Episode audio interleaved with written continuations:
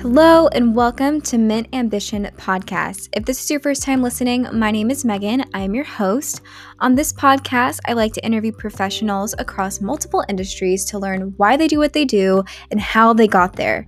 Mint Ambition Podcast guests are passionate about their goals and thrive in areas they serve their purpose. On today's episode, I speak with Casey Kleckler on her business, Cape and Anchor. Cape and Anchor is a professional consulting business established by Casey. She dives into what her business is and how it came to be. Casey is a gem, and I can't wait for y'all to get to know her. Let's jump into it. Hey, Casey, thanks for being on the podcast today. Oh, I'm so happy to be here. Thanks for having me. Of course. Yeah. Casey and I got to know each other um, while she was completing her master's program. And I was one of your like test clients essentially were, for your consulting were. business. Yeah, yes. I was so happy. I was really thankful that you gave me the time to do it. Yeah, it was very great for me. I didn't know I needed it as much as I did until we got through the whole process. And I was like, dang, that was very beneficial for me. I'm so glad. I'm really so glad. Yeah, it was great. Um, and we'll get into more of that in a minute. But I want to start off with a segment called Who, What, Where. I like to learn what people are gravitating towards to find inspiration um, for their respective fields. Um, so, who or what has been keeping you going? Or is there a place that you go to recharge, an activity you do? What, like, what are you doing? Well, I will say, I when I was thinking through this idea because I love this, um, I was thinking there are three books that really I always kind of think about and I go back to. So I was gonna share those with you if that's okay. Yeah. Um, one is The Body Keeps the Score, which is um, I had someone tell me about it a couple of years ago, and it has like continued to resonate with me. Um, it's really about like how we hold emotions, how we process emotions, and as a coach, I really use a lot of that data. So that's a really great book. Um, and then another book that really got me kind of on the path in the music business was a book called that was put out by Billboard years ago. We're talking years ago, like in the 90s. That sounds little old, but um, it was a book called Women on Top, which was about women executives and female artists that were kind of breaking through at that point. Okay. Um, and one lady who I considered a real mentor was in that book. And so um, I think I always kind of go back to those as as informational and also just as a place of like gosh i'm so glad that i was kind of inspired in the beginning by those things um, and then I did also have a where, which is um, there is a place in northern Wyoming. If you're um, a VIP, I will tell you where it is. But um, it's in northern Wyoming, and um, it is just a place that I go where I just feel like it fills my spirit up. And I try to go there as often as I can. It's out in the middle of nowhere, and the sky is just full of beautiful stars. It's like being in a windy planetarium at night. So if you need a place to go recharge and just like have your spirit meet your body again, I feel like that is such a good place. So I'll tell you where it is if I yes. Yes. That'd be awesome. Yeah. that sounds great. No those are great. And you can even bring the books with you to that's wyoming yes and true. get a little balance of both. Yeah, that's true. That's a great combo Thanks for sharing that. Yeah, in the show notes, I'll put the books in there too, so okay. people can go that go uh, reference that. Wonderful. So tell me, like, what is Cape and Anchor, yeah. and what is your role with it? Sure. So Cape and Anchor is a company I started um, right when we began working together. So kind of right in the middle of 2020. Um, and it is a coaching company where we kind of focus on working with music industry executives or creative thinkers um, in kind of helping them. It's a partnership in thinking, really. Um, so we help them figure out where they might be stuck or how to plan forward, how to kind of brainstorm some ideas um, making their businesses better or improving things in their lives that they want to improve um, or change. And it's really just kind of like a thinking partnership. And uh, I don't, I'm not an advisor in that role. I don't give advice. I don't tell people what they should do, but I really hold people able. I believe that they're able and they're the experts of their own life. And so that is really me just hoping to empower people that I get to walk, walk alongside um, as they kind of make their lives what they want to be. So I'm a coach and I own that company and I'm really proud of it. You should be. It sounds amazing. and you have so much experience in the industry too. So I feel like you, even though you're not necessarily giving them advice on what to do or what not to do, like you know the right questions to ask to help them kind of narrow down maybe this might be the next step. Yeah. And I think too, um, the reason I feel so passionate about that kind of segment of community is that the the things that we experience or the problems that come up are quite specific, right? Like they're not like most every other business. And um, so I think my experience hopefully allows people to feel pretty safe in communicating what their issues are or um, talking about what they might be coming up against and really struggling with. And so I hope that just creates like safe space for people um, to know that I kind of I really understand what they're experiencing because I probably have experienced something very similar. So that's the hope. That is amazing. I love that. Especially now after like in this post-COVID world, I feel like there's a lot of question marks up in the air. People have had time to, you know, like retreat a little bit and think maybe this isn't what I want to do. Maybe I want to do this instead and I'm sure you see the whole gamut of that. Yeah, there's also a lot of people kind of recalibrating, right? We learned a lot about ourselves in COVID and we learned a lot about what we value, if that's more time at home or if that's um, kind of changing our business to look more aligned with a, a personal value or something like that. And so coaching can really walk alongside that and help people make those changes or really sort of change things in their lives to be more centered upon what they feel like they want to bring to the world. So um, there's so much of that happening right now for sure. Most definitely. Yeah. So I am a PR major, so I'm very into like branding and kind of like the fun part of marketing, I like to call it. Yes. Um, so how did you come up with the name of Cape and Anchor? Um, it's come. It's from a couple of different places. Cape is actually from the Guy Clark song "The Cape." Um, there is a line in that song that says, "He did not know he could not fly, and so he did." And mm, um, it was one of my. It's one of my favorite songs and one of my favorite lines in that song. And I feel like it really aligns with a lot of ideas that we carry in coaching about um, ideas that we have that limit ourselves. Mm-hmm. And so I really wanted to incorporate that in the name and really in the way that I do the business. And then um, anchor is is really about like my hope that I want my clients to leave our time together fully anchored in who they are and how they want to show up for themselves and other people around them.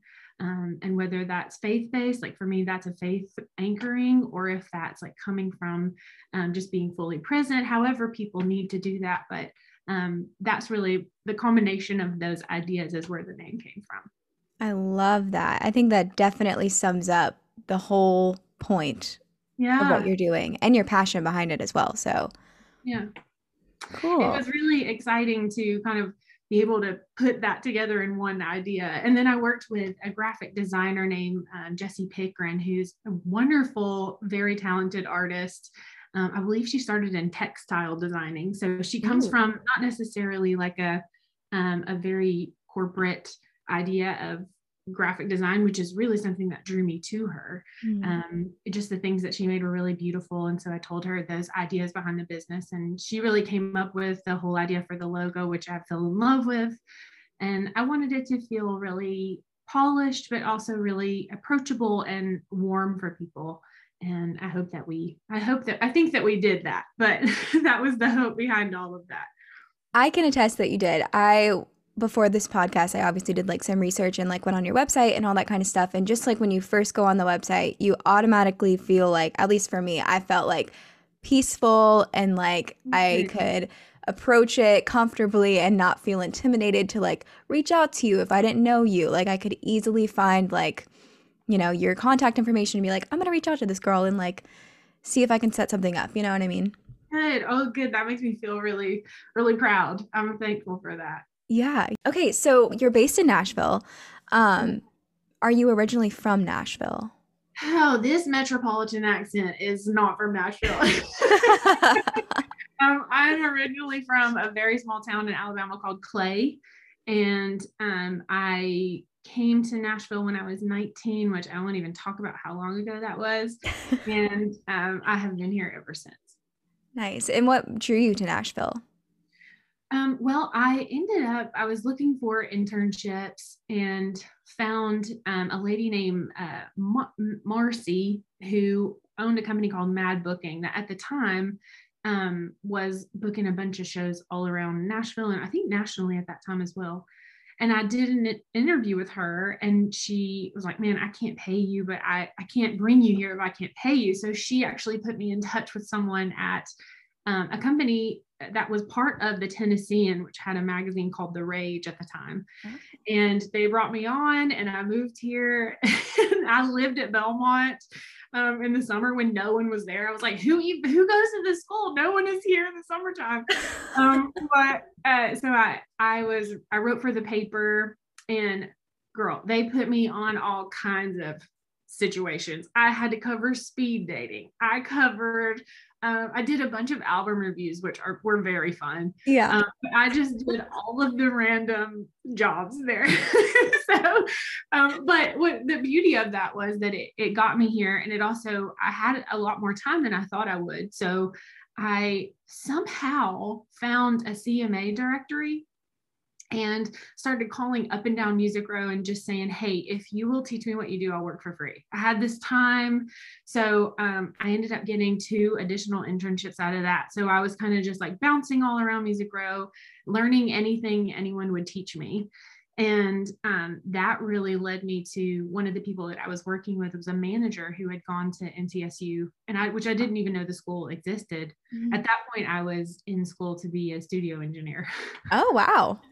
which I loved. Um, but once I found out about the music business program at MTSU, um, I kind of knew that's exactly where I wanted to be. And I, my parents, my poor dad, he moved me home for a day. And then I was like, you know what? I got to go back to Nashville. So we kept everything loaded in the truck, moved back to Nashville the next day, and um, started school that next semester. And I've been around ever since. Wow, that's insane. I I had no idea that you went all the way back home and you were like, mm, never mind. Pretty much, yeah, yeah. It was like, hey, Dad, is it okay if we just go right back? I'm sure he was none too pleased, but that's how it happened. Wow. Well, hey, it's working out for you. so, did you always want to work in the music industry? Yeah, I did. I um, I didn't realize what kind of like how big that dream was at the time, but I just thought I wanted to know everything. I would read liner notes and albums, which I think is quite a, a, standard story these days. But I would read liner notes and albums and just be like, who are all these people and what do they do? I want to be a part of this. I didn't know how. And really at the time, I didn't even know that you, that was a job, you know? Yeah. Um, but I always knew, my mom says, I always knew you were going to leave Clay. I always knew you were going to move away from here. but um, I just, I knew I wanted to be a part of it. So as I I went to college not really sure what I wanted to do, but I just knew I loved music and I wanted to be a part of it somehow. And so kind of learning as much as I could where I where I got those internships, it was like, yeah, you can make a living doing this. Nobody from Clay went to be in the music business. Yeah. And um, so it was just such a fun thing to explore and find that I could do this. And there was a way to to make that a real living and um, to kind of live that dream that I didn't know was such a big dream. and thank goodness you had that time at Belmont, like the summer at Belmont, to kind of explore the different, you know, facets of Music Row, and even just with the magazine, like doing album reviews, like that. Probably, even though it was kind of like internship, kind of bottom of the barrel work, like yeah. you were using that to be able to say, I actually am still interested in this. I'm not tired of it yet. Like I want to learn more. Yeah, yeah and it made me feel like um, it was tangible you know? There were there were things that were tangible that you could really yes. do and, um, it was just it was quite transformative. That that year of my life was really quite transformative. So when you started at mtsu and you had like all these little um, kind of introductions, I guess, on Music Row, and you did your 24 hour turnaround back to Nashville. um, did you um, go into college thinking, okay, I know for sure I want to be this kind of executive one day? Yeah, I 100% wanted to be a manager. That's okay. all I wanted to do. I wanted to be an artist manager. And um, I had a friend who's still my very dear friend um, in college that I was like, okay, I'm going to manage you. This is how this is going to go. And it was really fun because from that role, I was able to kind of see all the pieces that we did it on such a small scale, you know, but um, it was a way for us to kind of put into action on the things that we were learning and, you know, during the day at school. Um, but for sure, yeah, I thought management was going to be it for me. Yeah. Do you think yeah. for people now who are going into college that have that kind of same dream, do you think that was a good way to start learning to kind of find a friend who's an artist and just kind of like play that role? Yeah. Yeah. I think find someone that you um, love what they do and you love the person and um, then be willing to grow with that person that was that was such a amazing thing to be able to do and i, I think a lot of kids are doing that probably um, a lot more readily these days because um, it seems like maybe there's more access to information you can really be a manager in a very different way right with social right. media that kind of thing so um, yeah i would definitely say just jump in nobody knows all the answers nobody yes. really knows what they're doing most of the time. So um, if you do True. things ethically and and with a lot of heart and a lot of passion, you're gonna get pretty far, even if you aren't, you know, you don't have a degree in something or whatever, you know, do things honestly and passionately and you'll you won't go wrong being based in Nashville and the artist also being that based in Nashville, do you think that helped? Or do you think if, you know, somebody's living in Wyoming, for example, and they want to manage somebody that is also a friend that is an artist up there, like, do you think the location is important? I think when I was going into college, I remember there was a lot of conversation about like to be a big dog, you got to be where the big dogs play.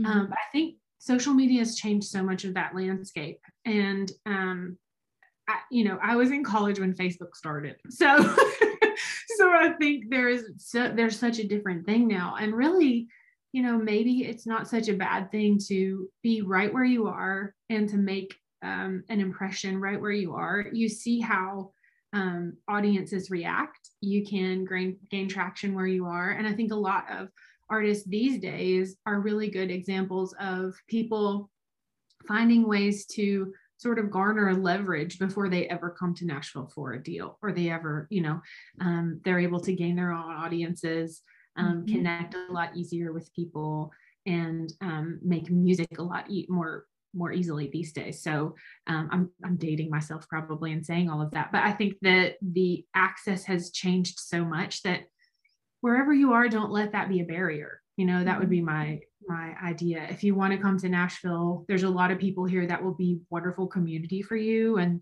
obviously the writing community is top notch here if that's your dream. But if you want to, if you don't let that stop you, I guess is right. what I would say. Yeah, wherever you are. Yeah, I feel like it's a common misconception that like you can only make it if you live in Nashville. And I also agree. I don't think that's necessarily the case. I have people back home that are doing just fine in their music careers and they've never had to move once. Like they are still there, they're killing it. That is their full time gig. And they probably know just as many people in their circle that live in Nashville, but they're still chilling at home, you know? Yeah, yeah.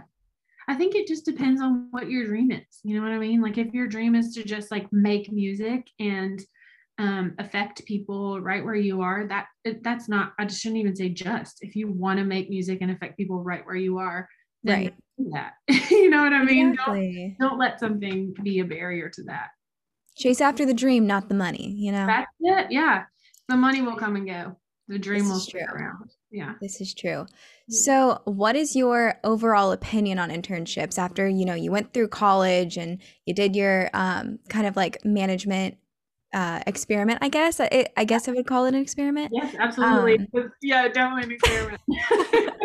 so after all of those internships and experiments and kind of testing things out, um, what is your overall opinion on internships?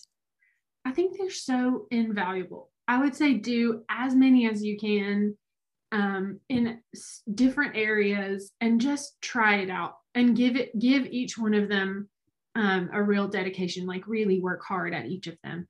Um, but I feel like, you know, one, one of my college internships ended up being my first job in the music business. I was really working full time before I graduated um, at a management company. And I feel like the things that I learned there really the things that I learned in each of my internships, I continue to use.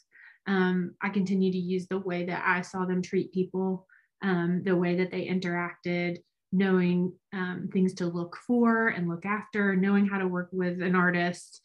So, so much of that I really learned in the very beginning. And um, it was so, so wonderful. And um, yeah, I still sometimes email the, the first person that, that I worked for was um, a gentleman named Matt Marr. And he's a manager and he's very smart and really caring. And I will still sometimes email him and just say, Hey, I'm still using the things you taught me and thank you. Um, so it's just, yeah, do any internship you can. Don't worry about the money. You'll figure it out. Take the experience where people will be willing to teach you. A thousand percent. That is great advice. Yeah. So, when it comes to, you know, trying to find an internship in music, do you, you know, suggest them just kind of like cold calling or cold emailing these people that they could possibly work for or? yeah, I would say, um, honestly, I think I did that so uh, naively when I was young that I didn't realize what I was doing. But shoot, I remember for a project in um, in college, we had an artist management project, and I just emailed Alicia Keys' manager. He responded, I'm a college person. Like, what are you talking about? So I would say, um, always just ask. People are very generous if they know that you, um, if you have a, you know, kind of a willingness to learn. And um, I think people are a lot more generous than maybe people think they will be. Mm-hmm. So, yeah, cold email. I know that there's a lot of rules now about making sure that there's accreditation and that kind of thing. But I really didn't um, adhere to those myself. and I learned a lot of things, but um, you know, yeah, I, I would always say don't be afraid to ask.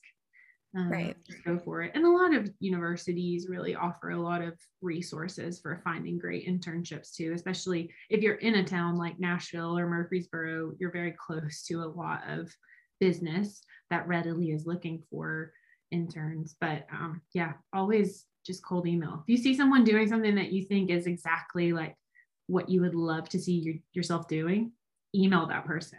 Mm-hmm. Yeah. I agree. I agree. yeah. Because the worst thing they can say is nothing or no. And then yeah. you just move on to the next person yeah. on your list. Exactly. Um, so when you're in college, you know, a lot of people party and they do sororities and they have all of this social life too. So aside from your internships and your schoolwork, um, how did you balance the social life aspect of it? Yeah, um, I was in a sorority and I um, was in a lot of organizations, especially once I got into um, the recording management program at MTSU. Um, I really, they had a student run label. I was really active in that. Um, I was really active in a bunch of things on campus. And so um, I think, I don't know how I managed it other than I just knew like I had to make good grades because I had no option. So um, I, I had a really good way of just like making sure that I got my schoolwork done. But especially if you're in the recording program, all of your friends are artists or they're trying to do something like that. So you're going to see a lot of shows and um, going to see a lot of friends play. But I think I always knew um, I had to I had to graduate, right? I had to make right. really good grades, and I um, probably have a good healthy respect of authority of my parents and i knew like hey there is no paying out of state tuition and not making a good grade so right um, it was really important to make it great. So I, I guess I just knew that all of that stuff had to come second. Um, but I was still able to dedicate a lot of time to that. So it was it was a very good balance now that I'm looking back thinking about it. Yeah, and you were surrounded by like-minded people too. So you guys all had the same kind of interest and goals that were not the exact same, but it was within the same industry. So I feel like it almost adds like a good healthy pressure to keep you know, keep doing the good stuff and making sure that you are getting your grades because that is first and foremost like the priority.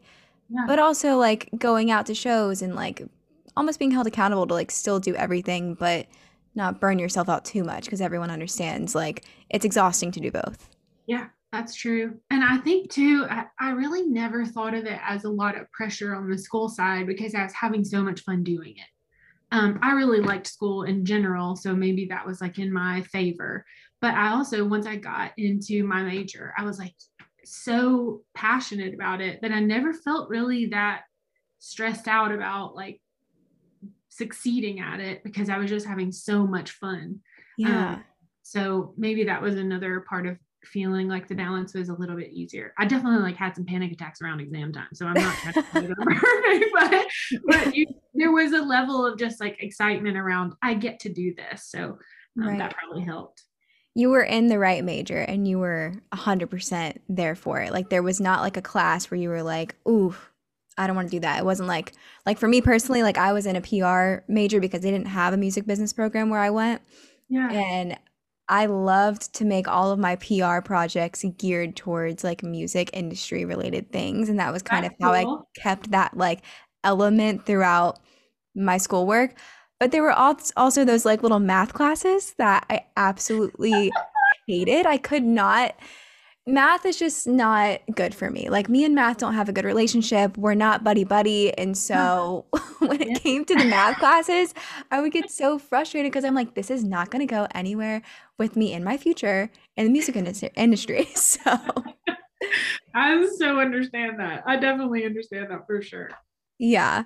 Um, okay. so then once you graduated MTSU, um, were you still on the track to you know be someone's manager like that's a thousand percent what you wanted to do or did things kind of shift into the consulting world at that point yeah no i um so my first my internship in college was at a management company and i continu- i worked full-time for them for a year or two after college um and it was I, learned so much there and I really loved it. But I I don't know if that's where it started to change for me about whether I thought management was exactly the right spot for me.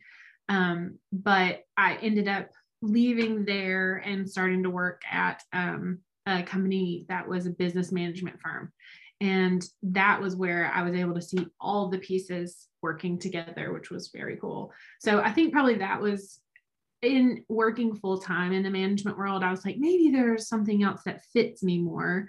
And so that just became the area where I started trying other things. And I ended up staying in business management for about 10 years um, mm-hmm. and seeing seeing all of those pieces and being integrated into all of the pieces of an artist world.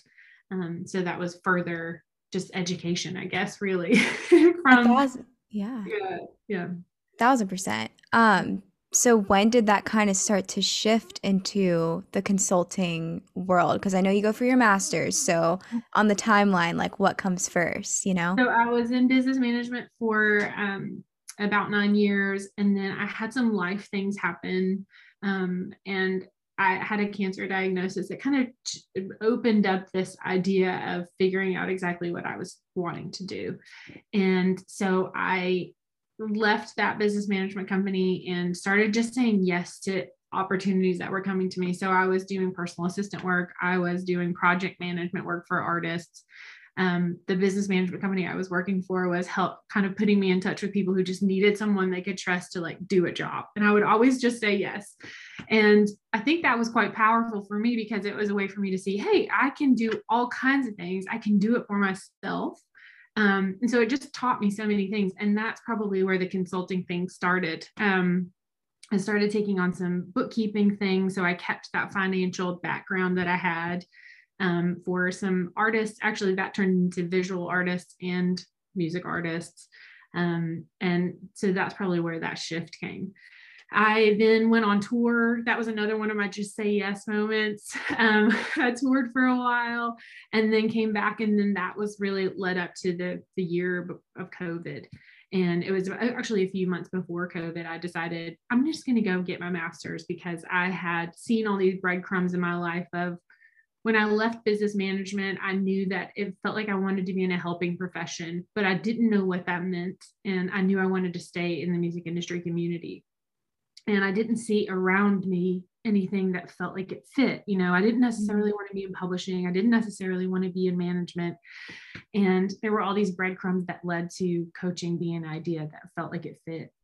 And I found an article in Billboard Billboard keeps showing up in this as a great resource, but yeah, an article in Billboard about um, a woman named Catherine Frazier, who is a publicist in LA, um, but she also had a coaching certification, and she was using that coaching certification for her clients as well and I became a private detective and uh, found her email address somewhere and I emailed her. Cold emailing works. Yeah. Said, hey, I'm really interested in this. Can you just like, you know, share with me a little bit? And she responded and just said, do this. Absolutely do this. Wow. So that was what led to kind of saying, okay, I'm going to get a master's in this. And that's really what led to coaching. But for the longest time, I knew that it was like this nebulous idea of wanting to help people, but I didn't know exactly what that meant. And then as soon as I found coaching, it was like, this is, this is the thing. Right.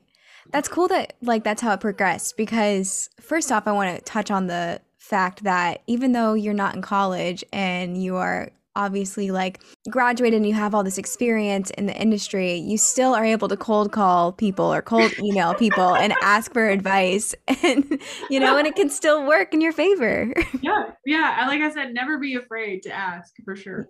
Yeah, um, but I also think it's cool because I, I just listening to everything, I, I think that there are a lot of similarities with um, your management roles and the consulting business. I feel like I mean, I've never been a manager. I don't know how, like, the ins and outs of all of that stuff, but I feel like there are some parallels with the skills that it takes to be a manager and, you know, being in the consulting world too. Yeah.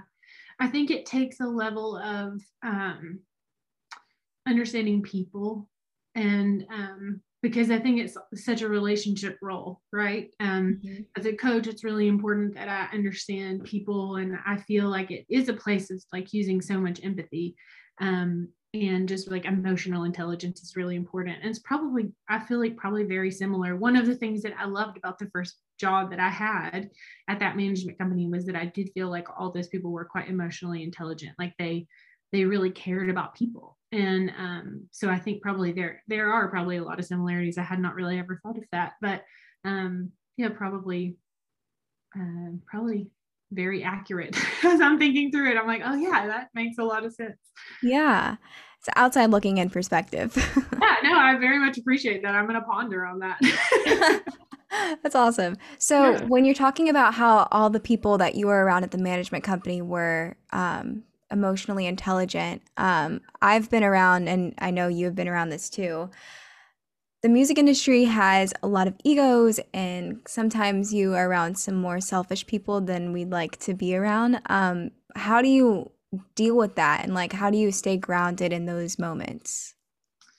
It's a really good question. I think it's um, it's having the understanding, or for me, it's the understanding of like where might that be coming from you know is that coming from is that that other per, that other person's experience is that coming from um, a level of fear that they have a level of insecurity? Um, and if i question if i get curious before i get angry um, in most situations i can kind of feel through a, a situation. Um, if i just get curious then i can care about that person more than i can react to that person. So i would say that and and a lot of times you know there are all kinds of kinds. You know what I mean? We'll, mm-hmm. we'll quote John Prine here. There's all kinds of kinds. And there are just some people that might not be your vibe, you know, and that's okay. And um, if, if and when that happens, um, just approach the situation with kindness and place yourself in a place that you want to be. If that's away from that person, if that is trying to understand and care for that person, whatever, you know, kind of protect your own heart, protect your mental health, but um, finding ways to navigate around people with a sense of care and not forgetting who you are and your own values and standards, I think is um, kind of the key to how I've tried to encounter those things. Remaining true to myself, getting curious about people, and um, trying to res- respect people, even if I don't agree with how they're handling a situation or a conversation.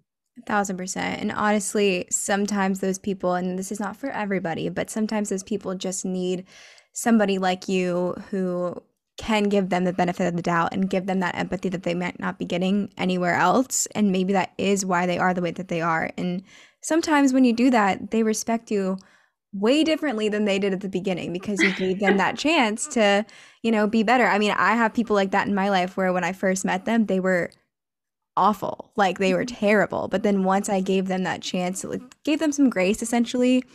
Yeah. Kind of break down that barrier. And then, you know, you realize that they're just a soft teddy bear on the inside and they just a little rough around the edges, but it's okay. yeah, yeah, I think it really feeds into that idea of um, we all want to belong, we all want to be heard, we all want to be seen and a lot of us come across maybe the way maybe ways we don't mean to in just trying to achieve those things right if we want to belong we might speak up too loudly or if we want to be seen we might you know show up in a way we don't want to um, right. but just to achieve those things so um, in my curiosity if i can remember those things then maybe that helps you know um, i love that no i love yeah. that that um, point of view and that frame of mind for tough situations like that. yeah. So once you were in your master's program and you are full on in the consulting like line, like you are ready to rumble with the consulting thing, how yeah. did you start to kind of form the cape and anchor brand. Like we already talked about like how you thought of the name and you thought of like the concept of what you're going to do with it. How did you full on commit to this is what i'm going to do and this is how it's going to happen yeah. Um that is an ever evolving thing i feel like um and maybe that's good i think that just yeah. growing. Um but so i had an established business that is a consulting kind of bookkeeping business and that continues. That is i'm maintaining that and that is um still going strong. And so the coaching business um, cape and anchor was kind of an addition to my life in that way. And um so I just decided I would I want to remain really true and helpful in my financial world and then I want to be able to add these skills. Um, so the coaching skills really like there is some overlap. There are some people in the coaching world that also are in that financial world, and that's been a very cool experience. Um, but I really just decided like I want to I, I, did this because I want to help people, and wherever that may be, I want to follow that. So really just word of mouth. I just started asking people like you and people that I knew, just, hey, like, is there something that you could use some help with? And that was where it began. And then that's just continued to grow. And most, most all of my clients are really word of mouth from those first, I don't know, maybe 10 to 20 clients that I had in the beginning. Um, that's really how it just began to grow. And um, I feel really grateful for that. It's been very fun. And I think you're killing it to put it lightly. Like I think well, thank you. you know, just I mean even just talking to you, you know, in this podcast, like it's it's cool to like see your trajectory of like, you know, where you started and like how it kind of all came to fruition, but I can still see like the passion even over this like computer. I can like see the passion in your eyes like on this topic and I I think it's to just keep growing and growing. You know, it's still fairly new, but you've already got so much to it. Well, thank you so much. I I really just want to. It sounds cliche and maybe naive, but I just want to. Um, I want to help people, and I love the music business. It's all I've ever wanted to be a part of, and so to get to step into just a tiny piece of that feels like very exciting and um, really like such a privilege for me because yeah. to help people in a situation where they're having a tough time or maybe they feel worried or scared um, or they feel stuck. That's a lot of times what people come to me for. But that's such a privilege. That's such a sacred space to be able to share with people. So um, as I get to do that, I just feel really lucky. Mm-hmm. Yeah. You should. So mm-hmm. for anyone who is wanting to do something similar to you or exactly what you want to do, essentially, um, do they need to receive like a special license or training? Do they have to have a master's for it? What are kind of like the basics that they would need? Yeah, so you don't have to have a master's. Um, I just figured if I was going back to school, I would just go for it. Yeah. I did get a certification um, with the International Coaching Federation. It is um, there are certain levels of coaching um, accreditation, um, but you just you go to school, you get a certain number of hours, you do a lot of coaching um, hours in that, and there's some education hours. And then um, you test for it and then that becomes kind of like a you have to do continuing education to maintain that accreditation and stuff.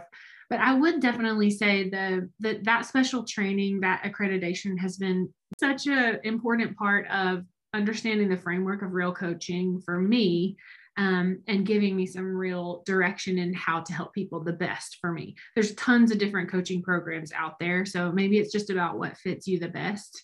Um, I really gravitated toward this because this was the program that the woman, Catherine Frazier, that I had reached out to, this was the program that she went through. Oh, cool. And um, yeah, and Lipscomb actually um, is one of the only colleges in the South that provides that in an academic setting.